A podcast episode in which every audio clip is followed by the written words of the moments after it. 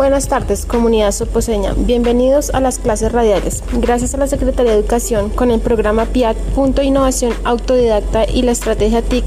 El día de hoy los acompañaremos las gestoras Laura Rodríguez y Gina Rodríguez, quienes desarrollaremos la guía número 8 correspondiente a la asignatura de Ciencias Sociales para el grado noveno del Colegio 6, con el tema Reconozco la existencia de un conflicto armado interno y sus repercusiones la configuración de la sociedad colombiana. Bueno, los desempeños del periodo van a ser los siguientes. El primero es, entiendo que el conflicto tiene una raíz política y social, especialmente relacionada con la tenencia de la tierra. Segundo, identifico los actores armados y sociales que han sufrido el conflicto en nuestro país. Tercero, interiorizo el conflicto armado como un hecho que me vincula como sujeto social activo. Y el cuarto, relaciono la importancia de los diálogos de paz con la disminución de los enfrentamientos en la actualidad. Mi compañera va a empezar con construcción del sentido. En construcción del sentido, ante la difícil situación que existía en el país, los dos partidos políticos tradicionales fueron efectuando acuerdos de tal forma que se dieran una salida pacífica y efectiva de la violencia. El resultado de los acuerdos eh, fue establecido el Frente Nacional, según el cual los partidos liberal y conservador se alternarían la presidencia inicialmente durante 12 años y posteriormente durante 16. Aunque esta repartición burocrática logró atenuar de alguna forma la violencia, marginó políticamente a los partidos diferentes al liberal y al conservador, lo cual produjo oposición. Después del Frente Nacional, las elecciones de gobernantes estuvieron abiertas a las fuerzas políticas de oposición. Algunos acontecimientos de este periodo fueron un vuelco a la vida de los colombianos, los cuales fueron la aparición del narcotráfico a finales de los 70, la proclamación de la Constitución de 1991, la apertura económica y la reelección presidencial. Mi compañera Laura nos va a compartir eh, y a decirnos sobre el punto de partida y punto de llegada. Vamos a empezar entonces.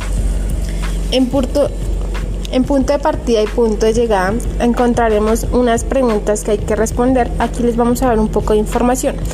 Luego de leer los documentos anteriores que nos piden eh, correspondientes, eh, encontramos la pregunta número A.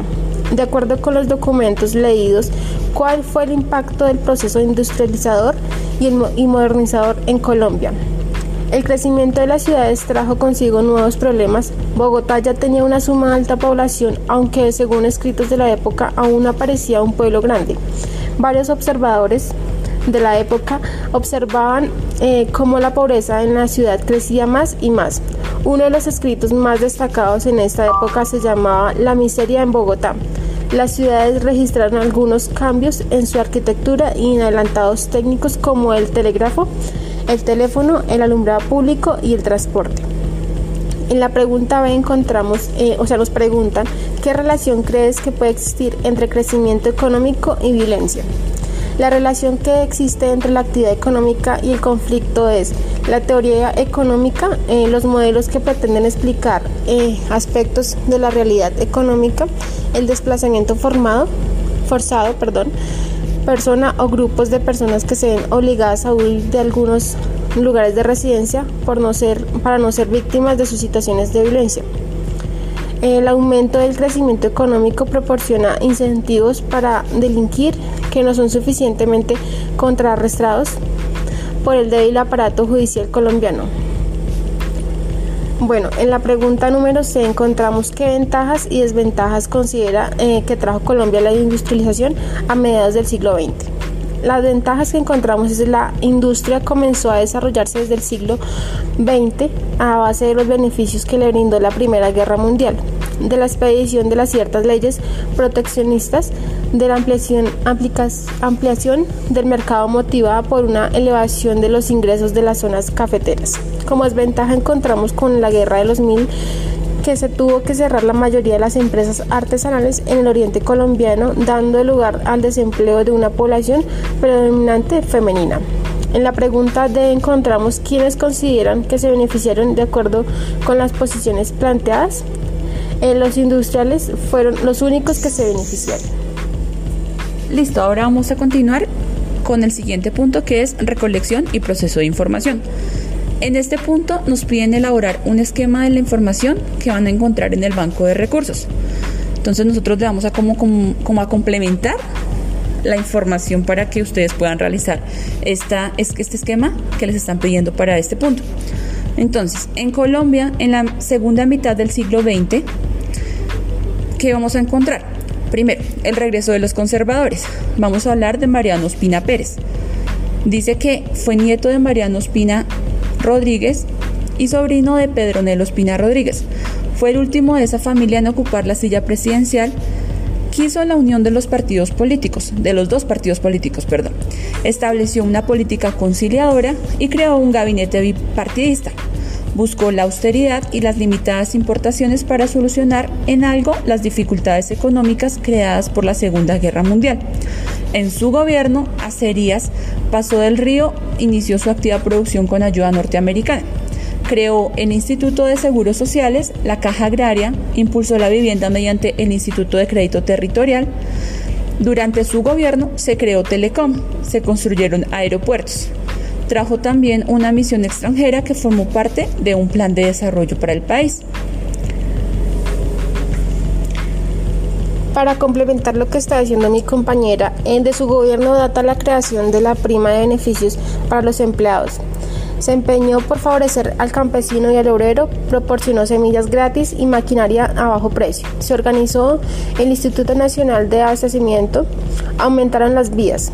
Los acontecimientos del 9 de abril de 1948, fecha donde fue asesinado Jorge Eliezer Gaitán, los debió manejar con serenidad y firmeza. No quiso renunciar en ese momento, sino que quiso reorganizar su gabinete presidencial.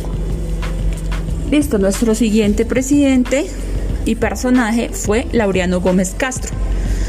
Nos dice que en las elecciones de 1950 el Partido Liberal renunció a presentar un candidato presidencial por falta de garantías. Todo esto por lo del asesinato de Jorge Eliezer Gaitán, lo cual favoreció el triunfo del candidato conservador Laureano Gómez, en cuyo gobierno se agudizaría aún más el fenómeno de la violencia. En noviembre de 1951, antes ante complicaciones de salud del presidente, lo reemplaza el primer designado, Roberto Urdaneta Arbeláez. Eh, luego aparece la violencia en Colombia nuevamente. Nos dice que durante los años 30 y 1966 se desató en Colombia una lucha entre los poderes políticos en donde los odios produjeron miles de muertos. La población afectada formó grupos guerrilleros apoyados por los directorios políticos de ambos partidos. Mi compañera Laura va a continuar con el gobierno militar. Bueno, en el gobierno militar encontramos que el odio entre los liberales y los conservadores se convirtió en un deseo por acabarse de unos a otros para mantenerse en el poder. Las desigualdades económicas, sociales y sociales crearon fuertes resentimientos y un deseo de cambio. En los cambios y en las ciudades se creó una gran inseguridad motivada por el ataque de los bandoleros que entrando forzadamente a las casas de los campesinos incendiaban, asesinaban y cometían toda clase de crímenes. En los departamentos del Huila, Tolima, Antioquia, Santander, Caldas, como en región de los Llanos Orientales, la violencia fue demasiado, muy, demasiado fuerte. Los campesinos buscaban más oportunidades por progresar, el desempleo y la inseguridad fueron otras causas de violencia. El asesinato de Gaitán generó mucha más violencia en el país. Luego de esto, el general Rojas Pinilla llegó al poder en forma pacífica debido a la alianza de algunos dirigentes de algunos partidos tradicionales. La misión del general consistió en recuperar la estabilidad política, económica y social del país, perdida durante los últimos periodos presidenciales. Luego, el 13 de junio de 1953, las Fuerzas Armadas llevaron al poder al teniente general Gustavo Rojas Pinilla. Se estableció un tipo de militarismo reformista a través del cual se promovió el desarrollo económico y las reformas sociales y una posición de alianza con el ejército y la iglesia. En el campo social se ofreció la amnistía a los grupos guerrilleros y bandoleros para que se incorporasen a la vida civil. Sin embargo, resurgieron varios grupos armados con lo cual se perdería el prestigio antes ganado. Colombia estaba dentro de la ola de prosperidad económica que envolvió al mundo occidental después de la guerra. La industria crecía, la agricultura, la agricultura se desarrollaba y el café se cotizaba a precios altos. Compañera, cuéntanos qué otros acontecimientos ocurrieron durante esta época. Eh, sí, profe. Entre otros acontecimientos encontramos que el periodo de bonanza cafetera, construcción del hospital militar, eh, introdujo eh, la televisión, otorgó a la mujer el derecho, el derecho al voto.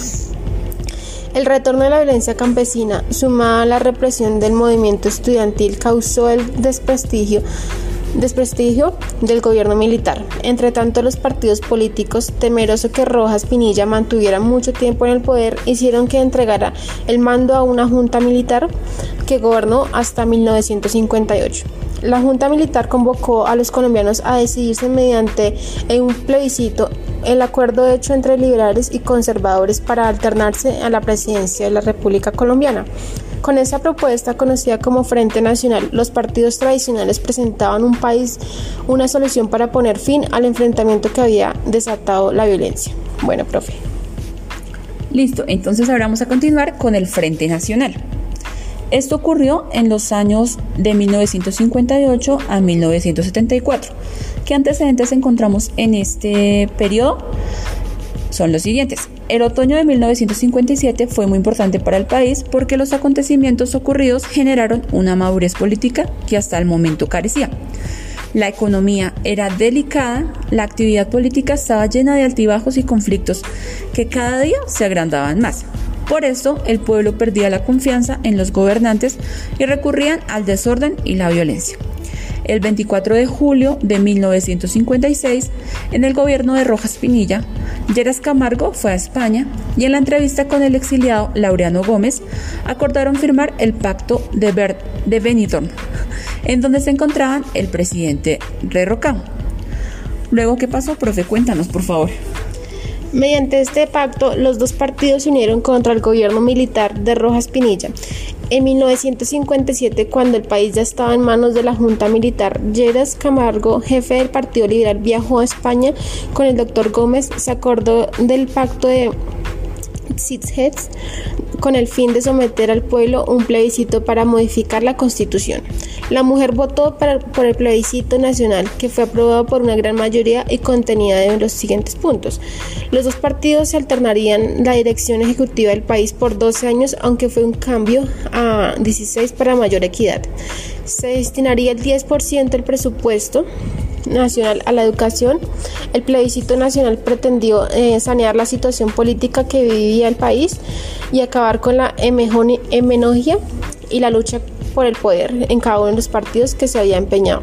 Buscó restablecer la paz, la solidaridad y la concordia de los colombianos. Bueno, profe, sigamos con los presidentes.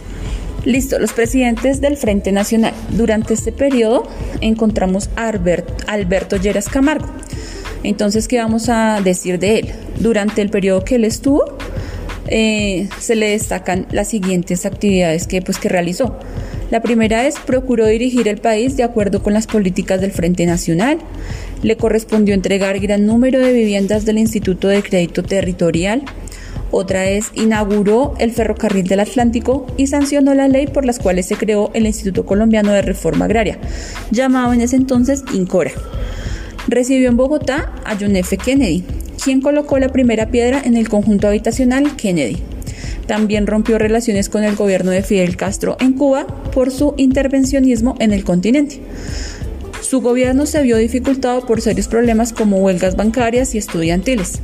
En 1960 se crea la ANAPO, que es la Alianza Nacional Popular, por Gustavo Rojas Pinilla. En 1961, los países de la región se reunieron en Punta del Este de Uruguay para sentar bases para el progreso, para el progreso en el marco de la Alianza para el Progreso.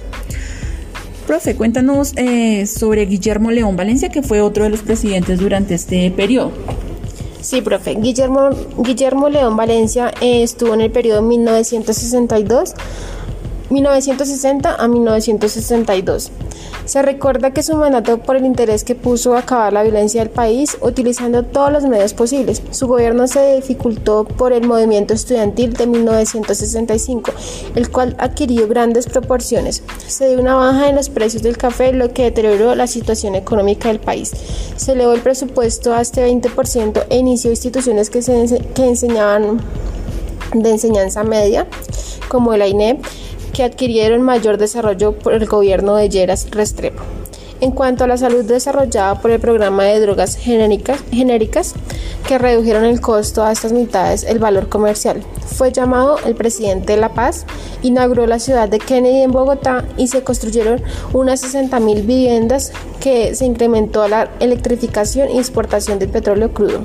Bueno, profe. Listo, aparte de todas las como lo, que hizo este presidente que estaba nombrando la profe Laura, podemos decir que en 1966 surgieron las FARC, las cuales son Fuerzas Armadas Revolucionarias de Colombia, guiadas ideológicamente por el Partido Comunista de Orientación Soviética.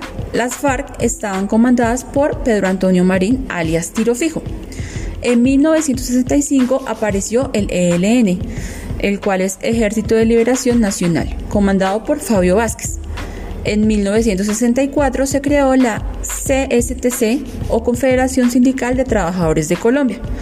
Por lo demás, la reorganización judicial, la reforma laboral y la creación de los departamentos de La Guajira y Quindío. También fueron hechos interesantes en este gobierno la importancia que da a las relaciones internacionales con países fronterizos como Venezuela y Ecuador, sosteniendo entrevistas con los mandatarios de esos países. Profe, cuéntanos porfa del siguiente presidente que estuvo durante este periodo. Bueno, el siguiente presidente fue Carlos Lleras Restrepo, estuvo en el periodo de 1966 a 1970. Eh, lo que tuvo impacto en su gobierno fue que se llamó la Transformación Nacional, se posicionó el 7 de agosto de 1966, procuró reformar la economía beneficiando al país, creó las instituciones de bienestar familiar, Proespo, Colciencias, Colcultura, ICET, IFES y Coldeportes. Eh, se introdujo la reforma constitucional de 1968, paridad en política hasta el 7 de agosto de 1978, la declaración de emergencia económica cuando el Ejecutivo se considera necesario. Se restablecieron las relaciones diplomáticas con la URSS, se recibió la visita del Papa VI y dio vida al Pacto Andino, cuyo objetivo era integrar a las economías. Quiso, ser presidente después de Misael Pastrana Borrero, pero fue derrotado esta vez. En 1967 apareció en Antioquia y Córdoba el EPL. Se creó el, Estatuto eh, Cambiario que sentó en bases para el desarrollo industrial orientado principalmente a la exportación. Surge el movimiento obrero independiente revolucionario. Se restableció el impuesto de retención a la fuente. Bueno, profe, sigamos con el siguiente presidente. Nuestro siguiente presidente es Misael Pastrana Borrero, quien estuvo durante el periodo de 1970 a 1974. Durante el periodo de este presidente eh, se destacó lo siguiente. Con él se cerraron los 16 años del Frente Nacional. Su programa llevaba el nombre de Frente Social, buscando la participación de la sociedad en las actividades de la nación. También procuró incrementar la educación, los servicios públicos y el trabajo se creó el Instituto Nacional del Turismo con el fin de fomentar la industria productiva. Se amplió el servicio del Seguro Social. Su plan de gobierno se llamaba Las Cuatro Estrategias. En 1971 apareció el CRIC, que es decir, Consejo Regional Indígena del Cauca, para recuperar las tierras y los derechos de los indígenas. En 1973 surge el movimiento 19 de abril, el M19, proveniente del ANAP socialista. También impulsó la financiación de cultivos de alimentos, introdujo el UPAC, ejecuta la operación ANORI, que es el antiguerrillas de Antioquia, inaugura varias represas, funda el Banco de los Trabajadores, también inaugura el Puente Monumental de Barranquilla, la Central de Abastos de Bogotá, la nueva sede del DAS y el aeropuerto de Cali Pasto, entre otros aeropuertos. Bueno, profe, como conclusiones de todo lo que hemos ya dado información, podemos decir que con el Frente Nacional se inició la parte de la reconstrucción del país, abatido durante los largos años por la violencia y los odios políticos. La nación estuvo dirigida por mandatarios que eh, aminoraron las cargas existentes, aunque en gran parte del país siguió o sufriendo serios problemas, pues hasta el día de hoy, como hemos podido ver, el producto de desequilibrios sociales y la falta de conciencia de muchos. Bueno, seguimos aquí con el desarrollo de la habilidad de la guía.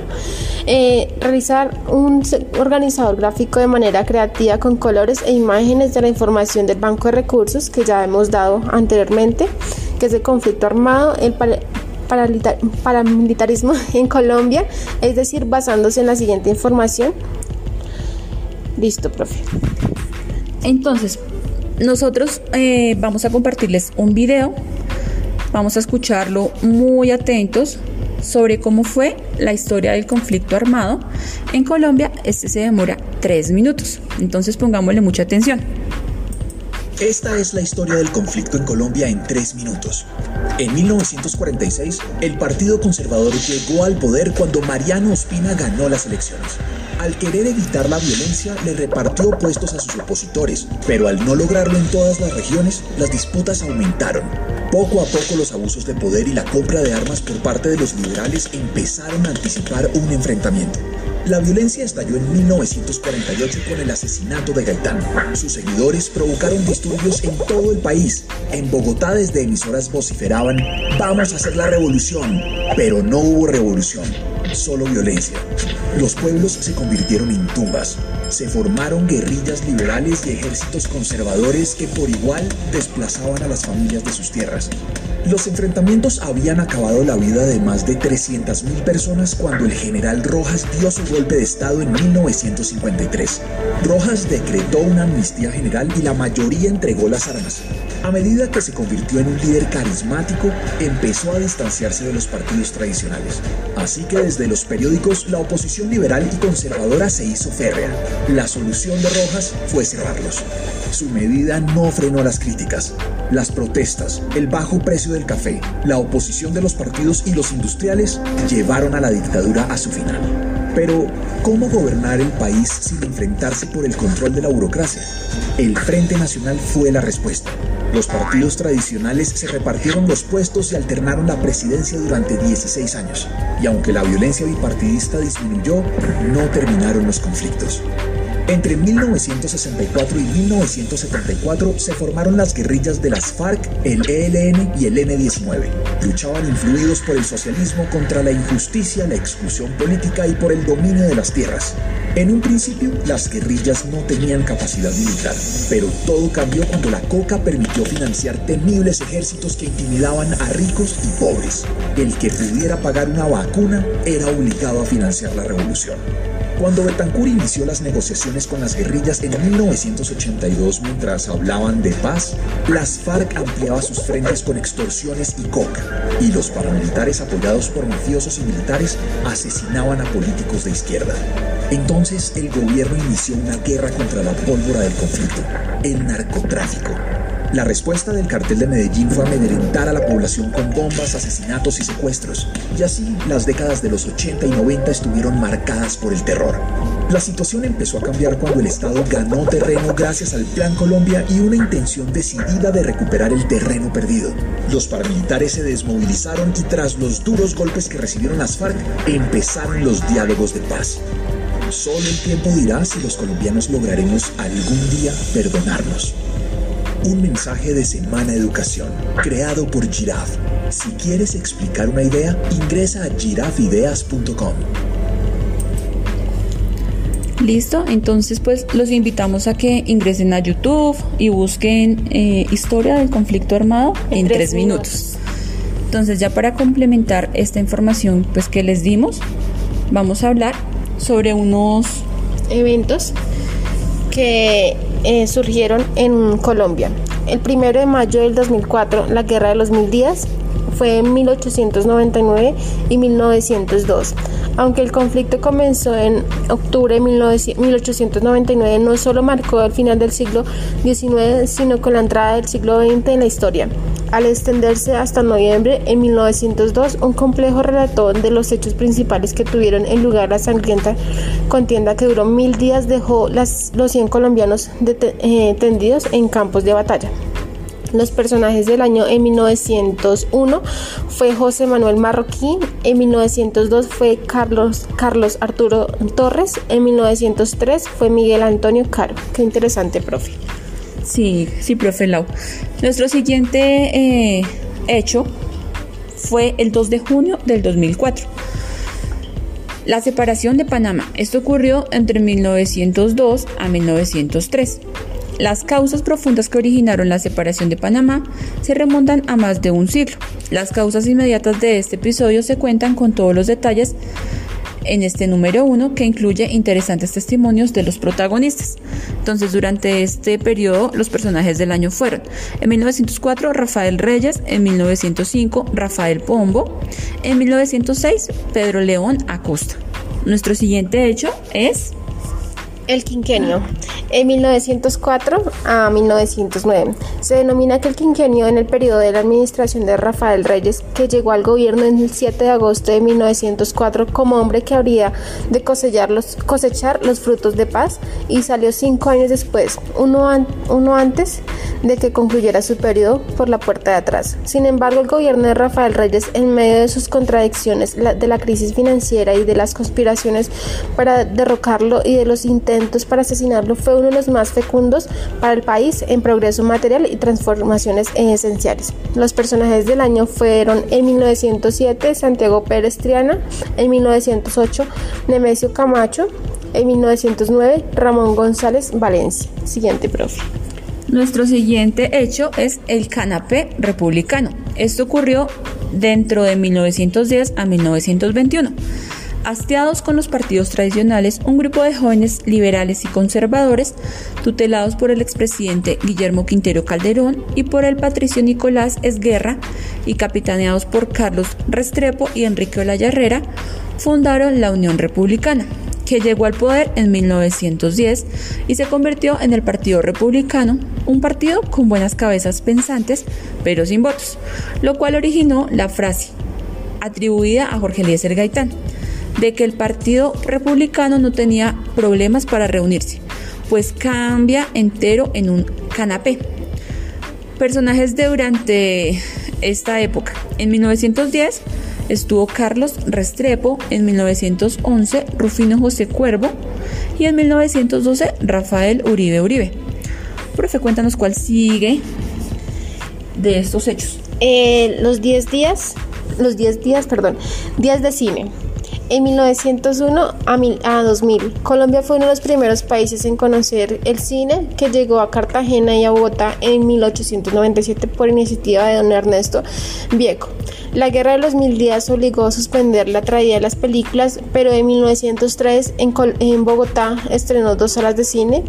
En 1906 se filmó la primera película nacional, un corto de 10 minutos sobre un paseo del presidente Reyes al Salto de Tequendama. Desde entonces hasta el oso de Ganado por la actriz colombiana Catalina Sandino de la historia La historia es larga.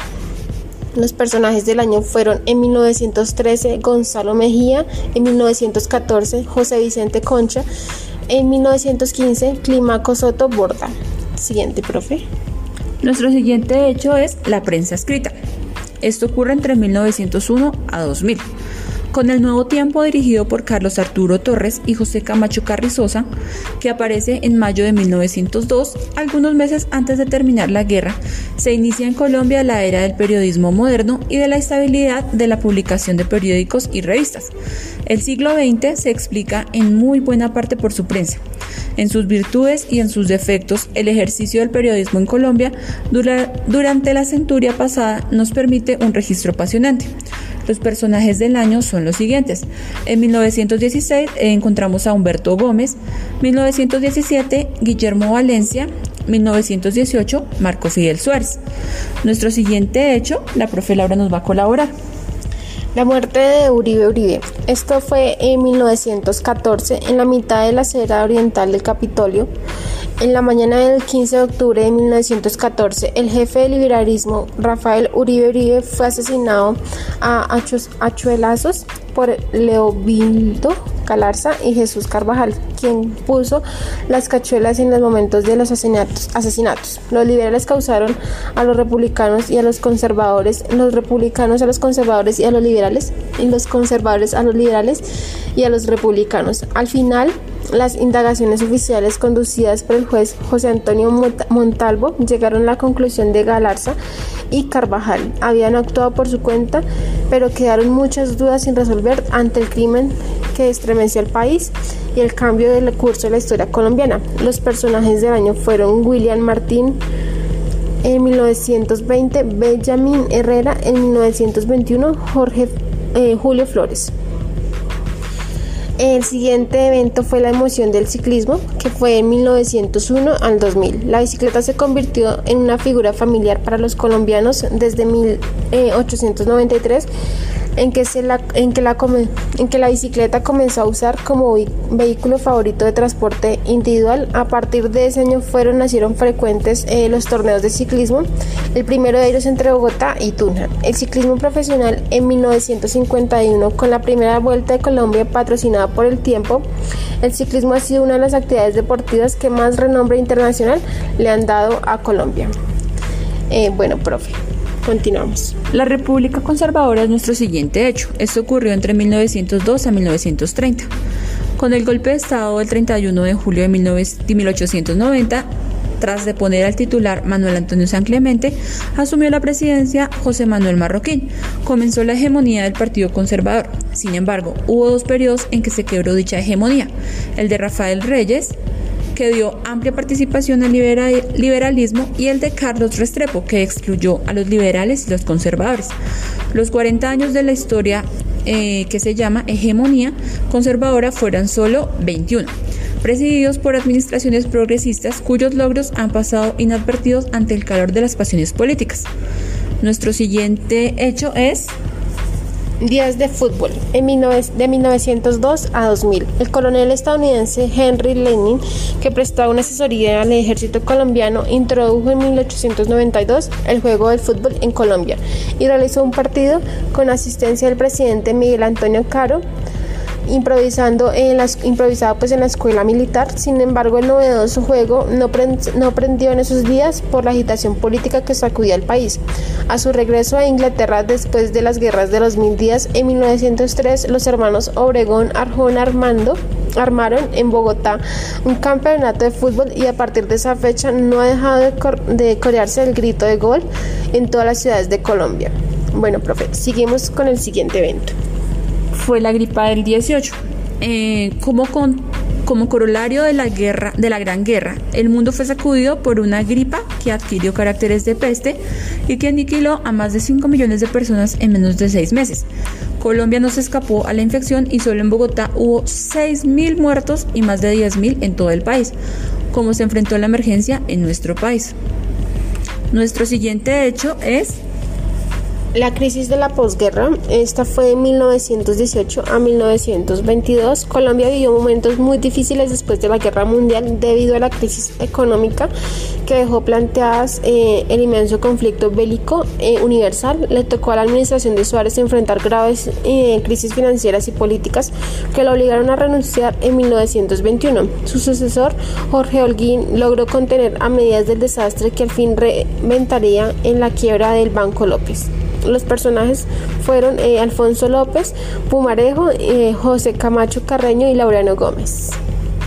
Nuestro siguiente hecho es la misión de Kemmerer. La crisis financiera y la quiebra del Banco López hicieron necesaria la contratación de una misión financiera que pusiera orden en la hacienda colombiana. Edwin Walker Kemmerer y un grupo de destacados economistas estadounidenses que ya habían hecho trabajos similares en Chile y Brasil, vinieron a Bogotá y estructuraron en el curso de cuatro meses una reforma financiera cuyo principal resultado fue la creación del Banco de la República, la Contraloría General y la Superintendencia Bancaria.